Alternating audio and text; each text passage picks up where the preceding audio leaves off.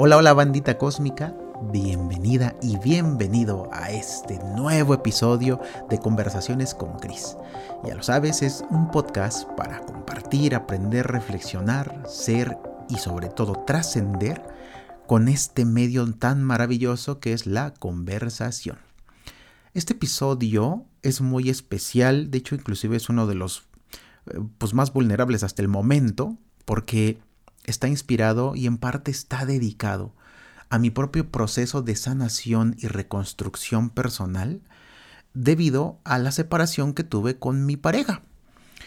Y sí, esto pasó hace un ratito, entonces estoy llevando este camino que me lleva a la plenitud personal y sobre todo al amor propio. Y en el cual ya he pasado por un buen de talleres, ya tomé cursos online, sesiones de coaching, reforcé mi paradigma de la meditación, del mindfulness, empecé a hacer bastante ejercicio. En este momento estoy inmerso y bastante contento tomando una terapia psicológica.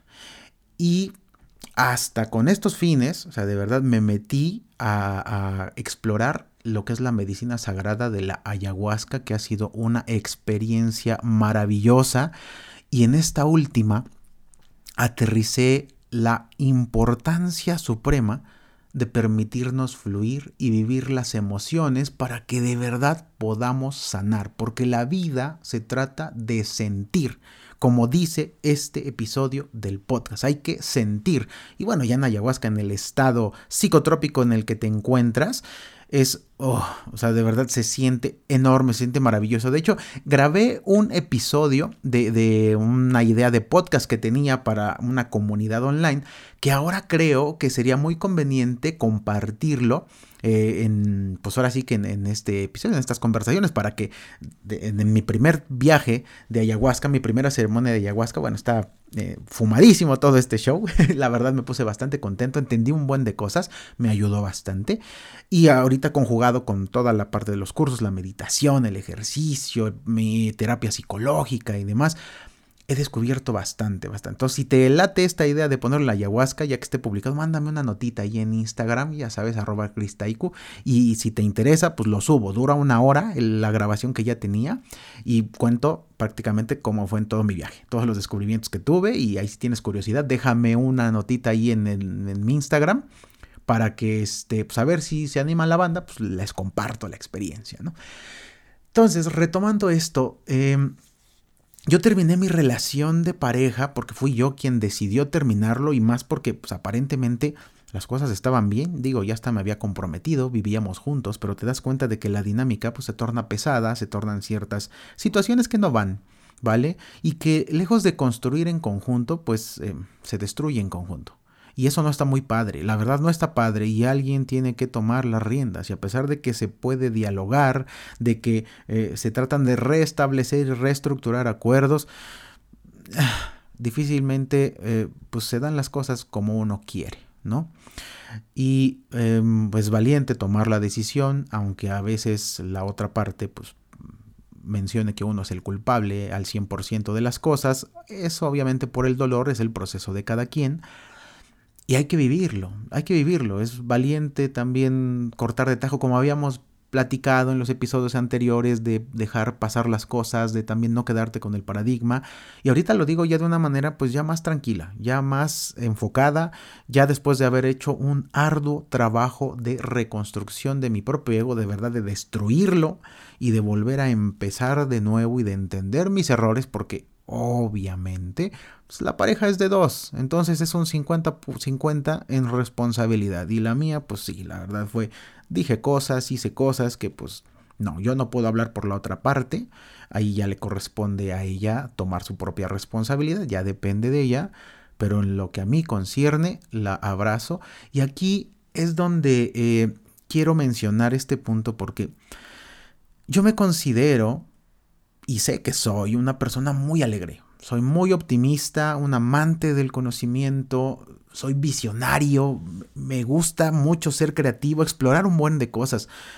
Pero en esta relación, a pesar de que hubo matices hermosísimos, de verdad hubo cosas muy bellas, que me ayudaron a crecer, también hubo otras que me apagaron completamente. De verdad me apagué mucho y al grado de que ya no podía ser yo, ya ni me sentía yo. Ya esa luz también que compartía con otros estaba ya toda bien mitigada, no tenía ni ganas, subí un buen de peso y de verdad ahí sentí lo que era estar deprimido. Ya me había pasado antes, pero pues también compartir energía de esta manera y con las cosas, los cambios que se dieron. Yo creo que también este ciclo, porque también si nos metemos en un paradigma ya más... pues de estas cuestiones mágicas, esotéricas, chamánicas, también pues es una temporada de cambio que nos pegó a todos. La verdad nos pegó a todos y estuvo fuerte el asunto. Me tocó a mí también en esta parte y bueno, había que cerrar ese ciclo. ¿Salí dañado? Sí. ¿Dañé también en el proceso? Sí. Y no me siento orgulloso de decirlo, pero pues una ruptura no siempre es fácil, ¿vale? Ni para la persona que la recibe ni para la persona que lo da, aunque se piense, y aquí sí lo digo directo, aunque se piense que, ok, sí, Cristian, pues sí, tú terminaste y tú fuiste el que dio este corte y ella también lo sufrió, sí, y cada quien vive su proceso, y aquí en este caso, la verdad, la vida se trata de sentir ese dolor. Y aunque yo haya tomado esa decisión, créeme que me dolió bastante tomarla, inclusive yo había sufrido desde antes ese proceso de tener que decidir hasta aquí. Y más porque pues, es una persona que amo. Y lo digo en presente porque es la verdad. Es la verdad, la amo y va a seguir así toda mi vida. Yo soy un ser que ama y que lo manifiesta. Y que inclusive hasta me han dicho que cuando luego digo te amo, lo digo muy directo. Pero es que es lo que siento. Si yo siento amor, y eso se lo decía a mi terapeuta, si es que yo siento amor y lo externo verbalmente o lo escribo, es porque genuinamente lo siento. Y la vida se pasa rapidísimo como para que nos andemos privando de sentir. Entonces, si te das cuenta, y esto me encantó mucho porque cuando vi la película de Intensamente, de esta de Disney con las emociones y todo, ahí entendí la verdadera función que tiene cada una, y esto me súper emociona, me prende mucho porque, por ejemplo, en el caso de emociones no tan gratas, que no nos gusta sentir y que tenemos en este tipo de cuestiones como son las rupturas, por ejemplo la tristeza, su función primordial, a pesar de que duela cañón y de que no quieras hacer nada y que tienda a la depresión y todo, su función de la tristeza es la reintegración personal. Nos motiva inclusive a conectar con otros, a pedir ayuda, a inclusive aumentar nuestros propios recursos personales, emocionales, intelectuales para salir del hoyo. Ajá. Por otro lado, entiende cuando tienes miedo. Sí, que también es una emoción no muy grata porque pues a todos nos encanta sentir alegría y estar ahí, pero tampoco va por ahí el 100% del tiempo. El temor, el miedo, su función principal es protegernos de todos los peligros que haya, ¿no? Tanto física como psicológicamente. Y aquí da margen a la inseguridad, a la ansiedad, a la incertidumbre, el no sentirnos suficientes, ¿sí? El temor nos lleva a esto. Pero en realidad es para protegernos de un mundo ojete, que pues en ese paradigma ojete, esa sociedad gacha, troll, hater, que luego pues nos tira arena y duele bastante. Entonces para eso sentimos miedo. Pero una vez que lo dominamos y que entendemos hacia dónde va y todo, es nuestro cuate y nos ayuda a estar alertas, ¿va? Por otro lado tenemos la ira. Y la ira, que también es una emoción infravalorada, y que también no es muy grata porque pues somos muy explosivos. Yo, por ejemplo, también cuando llego a mi límite y me enojo, y en esta relación desgraciadamente llegué a mi límite muchas veces y llegué a estar muy iracundo. La función es autoprotección. La función es poner límites, ¿sí? De la ira deriva la rabia, deriva el enfado, deriva la frustración de que no están sucediendo las cosas como quieres que sucedan. Y en mi caso soy muy consciente de por qué quiero que sucedan las cosas de cierta manera y entiendo el paradigma del desapego y demás, pero hay cosas que de verdad yo soy muy consciente, pienso mucho antes de actuar o de decir algo. Es muy raro, ya cuando estoy en este estado iracundo es cuando pues a veces me vuelvo un poquito inconsciente e hiriente con mis palabras, y eso lo admito, es parte de mi sombra, hablaré de esto un poquito más adelante. Pero también es como para marcar el límite de, hey, esto ya no me gusta. Hey, yo no estoy de acuerdo en esto. Hey, vamos para acá. Basta. Poner ese stop para seguir adelante. Por otro lado llega esta emoción del asco. Y este es su función principal es alejarnos de todo eso que nos puede resultar nocivo, ¿no? Como enfermedades, basura, inclusive si tú piensas en esta parte, o sea, te da asco, algo que está echado a perder, inclusive algún color, o una persona, una situación, ¿sí? Y es para alejarnos de eso que también va ligado con esa parte de la protección, ¿no? De mantenernos vivos. Y por último, pues tenemos esta parte de la alegría, en donde su función primordial, pues es la de estar en comunión con otros, la afiliación, y reproducirnos, ¿sí? Porque pues obvio es un acto maravilloso de disfrute que le dedicaremos un episodio específico también a esto para quitar tabús y probablemente también invite expertos, se va a poner chido. Y de la alegría también pasamos a la parte de la sorpresa, ¿va? Que en este caso al sorprendernos de cosas se nos enciende la venita de la curiosidad, del asombro, inclusive del desconcierto, y su función es llevarnos a una exploración y sobre todo, pues ahora sí, orientarnos hacia donde queremos, ¿va? O sea, si te das cuenta, cada una de estas emociones que son las básicas y de ahí se derivan un buen más, son las que hay que permitirnos vivir porque la vida tiene un buen de matices. Y si nada más creemos que nos queremos pasar, o sea, que debe de ser todo bien bonito y todo color de rosa y todo siempre alegre, no va por ahí. En la película lo mencionan muy bien. Alegría quería que Riley estuviera todo el tiempo contenta y no dejaba que tristeza hiciera lo suyo. Y entonces entras en un estado de euforia que raya en la locura y que no te permite hasta conectar con los demás, o sea, establecer ciertos vínculos como la compasión, como la empatía y que te ayudan a sanar y principalmente en un proceso así como es una ruptura, ¿no? Que estás viviendo el desamor, que estás viviendo después de una relación de más de 4 años en mi caso, y llegar hasta donde llegamos y que hubiera tronado esto. Digo, wow, o sea, sí necesitas mucho, o sea, necesitas vivir la tristeza y llorar y yo soy una persona a la que le toma mucho, o sea, le cuesta llorar. No es de que no me guste, de verdad me cuesta, inclusive luego veo alguna película, por ejemplo Coco, estas escenas de Intensamente y que me hacen llorar a lágrima tendida, la de Hachi, por ejemplo, del perrito, o sea, me súper enternece y lloro y lo dejo salir. Pero es una tristeza no es tristeza inclusive tal cual, es enternecido, ¿no? Es bonito.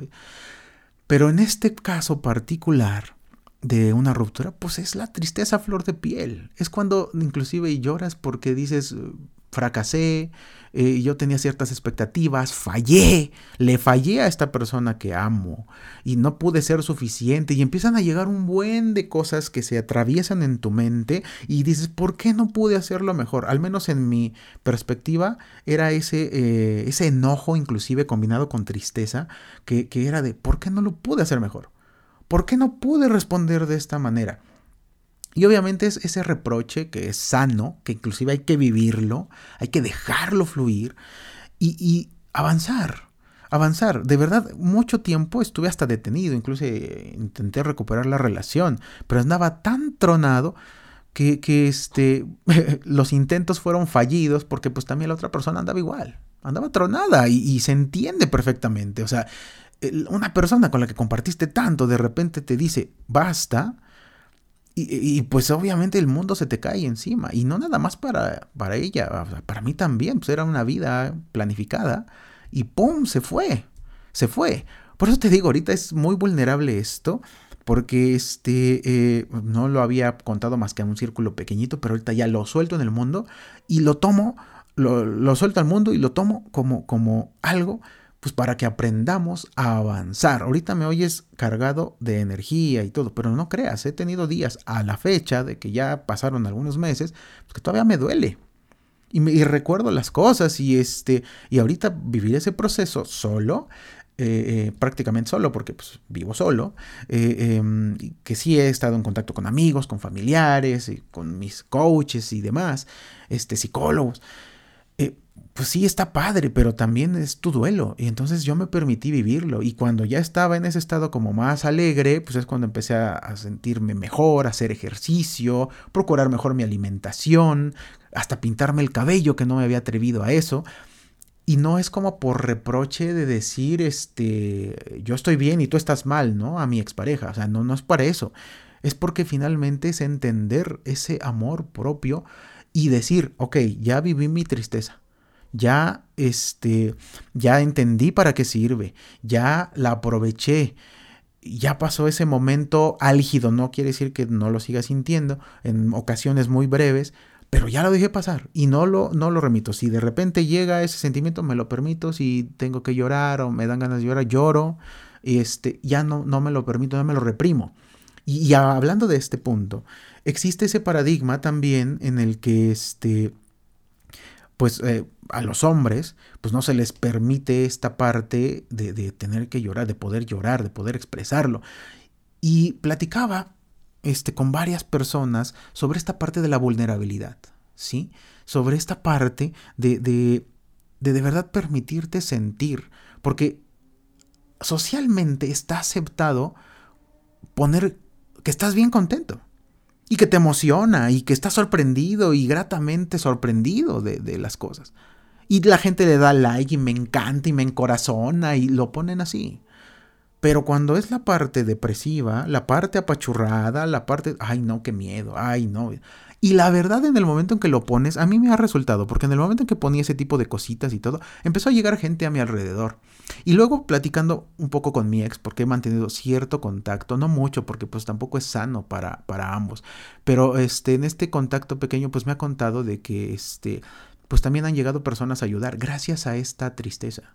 Y qué bueno, de verdad qué bueno que, que haya esos apoyos para ambos, porque son momentos cruciales en los que necesitamos avanzar, ¿sí? Y que necesitamos seguir adelante y progresar en nuestras vidas. Y la verdad también, tocando este punto, cada quien vive su proceso.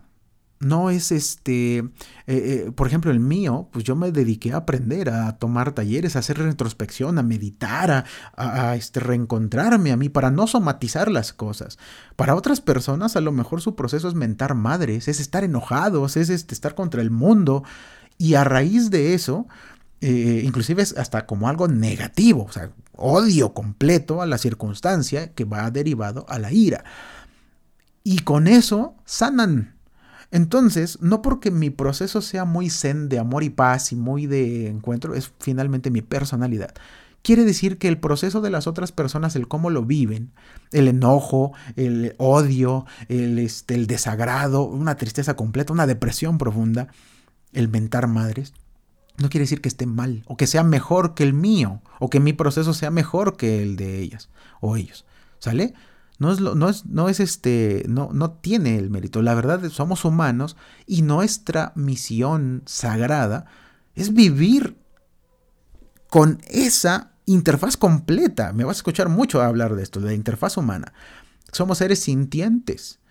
Y al momento de dejar fluir esas emociones, estamos vivos completamente y en todas las expresiones y todos los matices, aunque no sea agradable. Y muchas veces nosotros, en aras de ya no sufrir, en aras de ya estar mal, de decir ya no quiero esto y ya basta, ya me cansé de sentirme así, nos empezamos a empastillar. Te empiezas a tomar pastillas y que cedan el proceso natural de sanación que te brinda la ansiedad, que te brinda la depresión, que te brinda la tristeza. Y es no sentir. ¿Y por qué no? Si es algo natural. Hay hasta animales que lo sufren y andan todos tristes cuando fallecen algunos de sus hijos o parejas, o algunos hasta mueren, ¿no? Como las palomas o los pingüinos, si se les muere la pareja, como son monogámicos, pues se mueren pasado el tiempo, porque se mueren de tristeza, literal. Y no es de que te mueras, ¿no? O sea, no estoy tampoco en contra de las pastillas, porque pues en casos particulares, pues funcionan y ayudan bastante. Pero de eso a que te sientes así, ya te empiecen a recetar y todo, de verdad no permites que la emoción fluya. Y entonces no vas a sanar. Y a lo mejor sí te vas a tomar un rato, porque esto Lo ligamos con el episodio pasado de todo pasa y no pasa nada. O sea, creemos que el episodio depresivo, el episodio de tristeza va a durar para siempre porque neta, puta, o sea, se siente cañón. O sea, duele, dices, no mames, ¿por qué chingados no se va este sentimiento? Y lo digo en toda su expresión, de verdad, porque ahorita estoy en ese estado de sentir, de verdad ser y de dejarlo fluir. O sea, ¿por qué chingados no se va? Ya quiero estar bien. Ya me duele mi cuerpo, ya quiero mover, ya quiero hacer cosas y me siento bien mal, porque ando recordando y todo. Y es la rumiación de pensamientos que llegan a ti y que le das un buen de vueltas y que ya, es que ya no lo quiero, ya basta, por favor, es que ya quiero estar bien. Y entonces en ese miedo de seguir sintiendo, en esa incomodidad, nos empastillamos y lo dejas fluir o te metes a otras sustancias que ni al caso. Y entonces ahí es donde empieza un punto en donde ya sin eso ya no puedes estar bien. Gracias a las pastillas ya no permites que el ciclo natural se den las cosas. Y es más, es contraproducente porque las pastillas no hay ninguna, no existe ninguna que solo bloquee una emoción. O sea, que tú digas me tomo la pastilla y ya la ansiedad se va. Y no, te bloquea todo y te truena todo. Entonces, qué padre sería, ¿no? Que existiera algo que bloqueara solamente esa emoción que tú estás sintiendo. Pero no, va con todo, arrasa con todo. Y pues hay cosas que pues, ya no se dan. Y entonces, no entendemos que esta parte de sentir las emociones a flor de piel, porque qué chido es sentir la euforia, qué chido es sentir la alegría, qué chido es conectar y el amor y todo bien padre, se siente bien bonito. La carga de endorfinas y la adrenalina y todo bien padre, es genial. Pero no, pues no más mendigo cortisol en el estrés y estar todo bien ahí triste y todo. O sea, no nada más es positivo. Somos ese cúmulo, ese arcoíris enorme de matices que son las emociones y hasta las combinaciones de las emociones secundarias, terciarias y demás. Las que nos hacen sanar. Y para sanar hay que estar incómodos. Aunque no nos guste. Y ahorita, en este paradigma, también mucha gente no les gusta estar incómodos, o no nos gusta estar incómodos. Apenas empezamos a sentir gacho y ya no queremos. Y luego, obviamente, después de un desamor, pues te empieza a dar miedo de abrirte nuevamente, de ver hacia dónde vas, de ver, de que se presentó alguien. No, es que todavía no estoy listo, ya no quiero. Y te cierras. Te cierras. Y está bien, porque si estás escuchando tu cuerpo, que eso es súper importante, es buenísimo que lo hagas. Y más, mucho antes de que esté colapsando, de que ya somatices y ya te afecte a algún órgano de tu cuerpo y te detenga y lo dejes entrar la emoción y sea tan profunda que te jodas por tu misma química que estás reflejando. Ya hay muchos estudios de esto, biodescodificación, que entra esta parte de resolver hasta conflictos pasados, las mismas terapias psicológicas que entran a resolver precisamente los vínculos que tenemos con padre, madre, pareja y demás. De verdad ya hay mucho. Y de ahí entra esta parte de las alternativas como aprender a meditar, seguir activo haciendo ejercicio. La verdad es que yo no era muy activo, subí bastante de peso inclusive en mi relación, no me sentía bien y eso obvio llevaba a que me deprimiera todavía más. Y sobre todo también elegir tu libertad como ser humano, como individuo, de decidir hacia dónde vas. Lejos de constructos sociales, lejos de paradigmas y dogmas. Es sentirte tú. Y si te quieres sentir triste, es darte esa libertad de sentirte triste, chillar. Y yo siempre digo, chilla hasta que casi te den un Oscar por la mejor actuación chillando. O sea, así. De verdad, yo así digo, ok, voy a llorar y voy a llorar bien. Pero bien y consciente. Y me lo voy a permitir. Porque de esa manera es como fluye y como salen las cosas. Y después de esto, de que ya las dejas fluir, te das cuenta también de que pues no nada más eres luz, eres una dualidad, que así como tienes virtudes, las virtudes siempre están acompañadas de defectos, y esos defectos, que pueden ser bien ojetes, son tu sombra, y son parte de todas esas emociones negativas, porque aquí la relación hasta te enseña, es así nada más lo bonito, del noviazgo, del enamoramiento, de las primeras etapas, sino ya que está más consolidado también, te enseña hasta cómo eres en esa parte iracunda, ¿Cómo eres cuando pones límites o cuando dejas de ponerlos? ¿Cómo eres cuando estás jodidísimo, todo bien apachurrado, bien triste y todo? La pareja es mágica para eso. Y hasta el último momento, hasta el momento de la ruptura y todavía la posible reconciliación y el posible intento de reconquista o el alejamiento, te está enseñando bien chido. Y eso lo aterricé bien padre en mi terapia. Es en donde yo comencé la relación dando lo mejor de mí, ella también dio lo mejor de mí, dio lo mejor de sí misma, con las herramientas que tenía en ese momento, yo también las mías, y pues se armó esa amalgama, y dimos lo mejor durante toda la relación, y lo terminamos dando lo mejor que pudimos, y a lo mejor fueron gritos, a lo mejor lo mejor fueron decepciones, ¿sí? Fueron límites. Y fue a lo mejor dejarnos de hablar. Y fueron reclamos. Y abrazos luego. Y luego palabras que construían o no. Es dar lo mejor con las herramientas que tienen. Y hasta eso es valorarlo. Es honrarlo. Es decir, no manches. Sí es cierto. Dimos lo mejor. Vivimos nuestras emociones al máximo. Antes, durante y después de este trayecto juntos.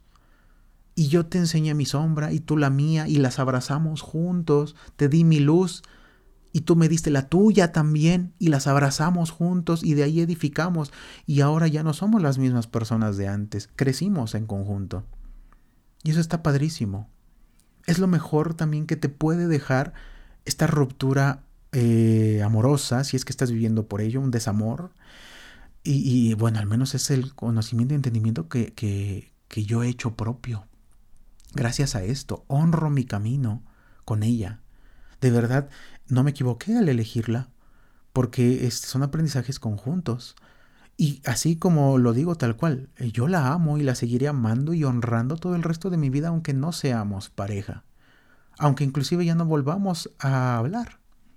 Porque es para mí, sí, una maestra, sí, pero al final, pues los chingadazos yo me los llevé. Y ella también se llevó los suyos. Y seguimos en el ruedo, seguimos en el camino y quién sabe cuándo acabe. Pero es seguir aprovechando, seguir avanzando y dando lo mejor y sobre todo viviendo esas emociones. Tú no te las prives, no te las prives, sigue adelante. O sea, sí se siente jodido la tristeza, la depresión y demás, si es que estás pasando por algo similar a esto, pero está bien, eres humano, hay que sentir, hay que vivir.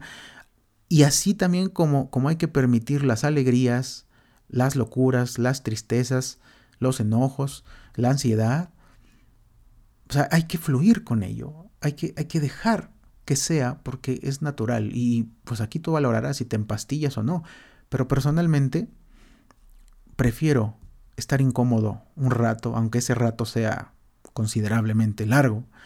Pues siguiendo mi proceso. Siguiendo reconectando conmigo, prefiero eso a estar sedado de mis emociones. Ya tú decides cómo está. También obviamente pues acude, o sea, no estás solo, o sea, acude, pide ayuda. A veces profesional, a veces con tu familia, con tus amigos, pero pide ayuda si es que necesitas sobrepasarlo. Esto, te puedo decir que esta ha sido la que más me ha dolido de todas mis relaciones, o las rupturas de mis relaciones, de verdad, me acabó. E insisto, aun cuando fui yo quien tomé la decisión, o sea, me acabó completamente. Y yo sé que para ella tampoco ha sido nada fácil, o sea, de verdad. Y lo veo desde otro punto y digo, es que de verdad pudimos haberlo hecho diferente, pero no, sucedió de la manera perfecta, de como debió suceder. Ya, no es arrepentirse, no es nada. Y si en un futuro coincidimos, y ya más maduros, ya más entendidos, más conscientes, decidimos reiniciarlo, padrísimo. Y si no, esperemos coincidir al menos como amigos o como conocidos, de que compartieron un pasado muy bonito juntos. Es seguir adelante y agradecer, y al menos de mi parte, yo sí le agradezco muchísimo por todo lo vivido, lo grato y no tan grato, que me llevó mucho de ahí. Y pues es vivir, el de los aprendizajes más grandes y más bonitos es permitirme manifestar mi amor, manifestar mi tristeza, manifestar mi ira, manifestar mi alegría, mi desagrado con ciertas cosas también, mi sorpresa, porque eso es cierto, ella me sorprendió mucho en muchas cosas de una manera muy, muy grata, que pues no había sucedido en mi vida. O sea, hay cosas para mí más bonitas que malas, pero esas malas que sucedieron, o bueno, negativas, o no, que no vibraran tan chido, pues se volvieron insostenibles para mí y ya no podía ir más allá. Y yo sé que también al no estar bien yo, pues eso también le repercute a ella, porque pues ella tampoco estaba al 100% bien con ello. O sea, es la verdad. Entonces, pues ni modo, en este caso a mí me tocó tomar esa decisión, vivir la emoción desde ese lado y llevarme también el paquete y responsabilizarme de la decisión que tomé. ¿Vale? Porque eso es importante, hay que ser responsables de nuestra ansiedad, hay que ser responsables de nuestra tristeza, hay que ser responsables del enojo, de la alegría, de nuestras palabras, que esas palabras pues hieren. Y de verdad aquí, si ya entendiste eso y eres consciente, discúlpate, de verdad discúlpate, deja el orgullo de lado y aunque ya no sea como para regresar y todo, discúlpate de corazón, porque eso te va a hacer sentir bien a ti y es probable que también haga sentir bien a la otra persona y le ayude a sanar mucho más rápido o a quitarse el paradigma que traía cargando, porque luego somos muy así, de que pensamos nada más en nosotros, está bien, es el proceso de ruptura, pues es el amor propio, es el reencuentro, sí, pero ya después de esto es brindar esa energía, esa luz a esa persona que fue importante para ti. Eso es todo, o sea, es honrarla de esa manera, ya, no hay más. Y si hay chispas después, pues que se dé. Y si no, no importa, bendiciones, ¿va? Espero de verdad de corazón que tus relaciones estén llenas de verdad de un disfrute y una manifestación plena de tus emociones. Y si no lo estás permitiendo, hazlo, pruébalo. A veces no es grato, pero otras veces, la verdad, se vive mejor, se descubren cosas bien interesantes y simplemente somos humanos, ¿va?